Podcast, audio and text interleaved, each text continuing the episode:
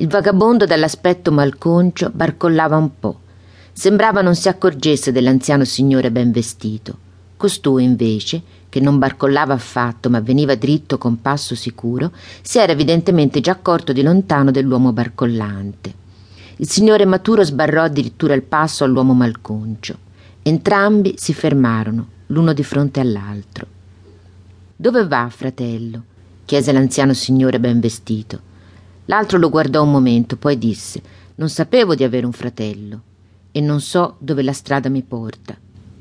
«Io cercherò di indicarle la strada», disse il signore, «ma non deve inquietarsi con me se la prego di un favore insolito».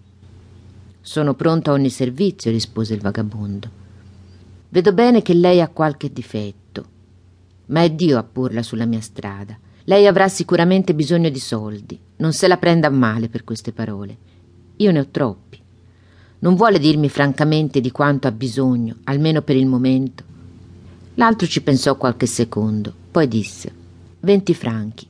«Ma è senz'altro troppo poco», rispose il signore.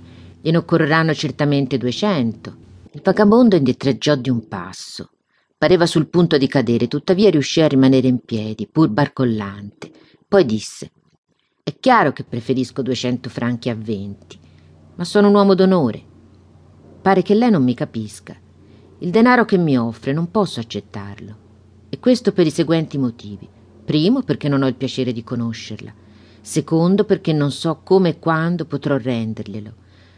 Terzo, perché lei non ha nemmeno la possibilità di sollecitarne la restituzione. Non ho infatti un indirizzo. Sto quasi ogni giorno sotto un ponte o l'altro di questo fiume. Ma come ho già affermato una volta, sono un uomo d'onore, anche se senza indirizzo.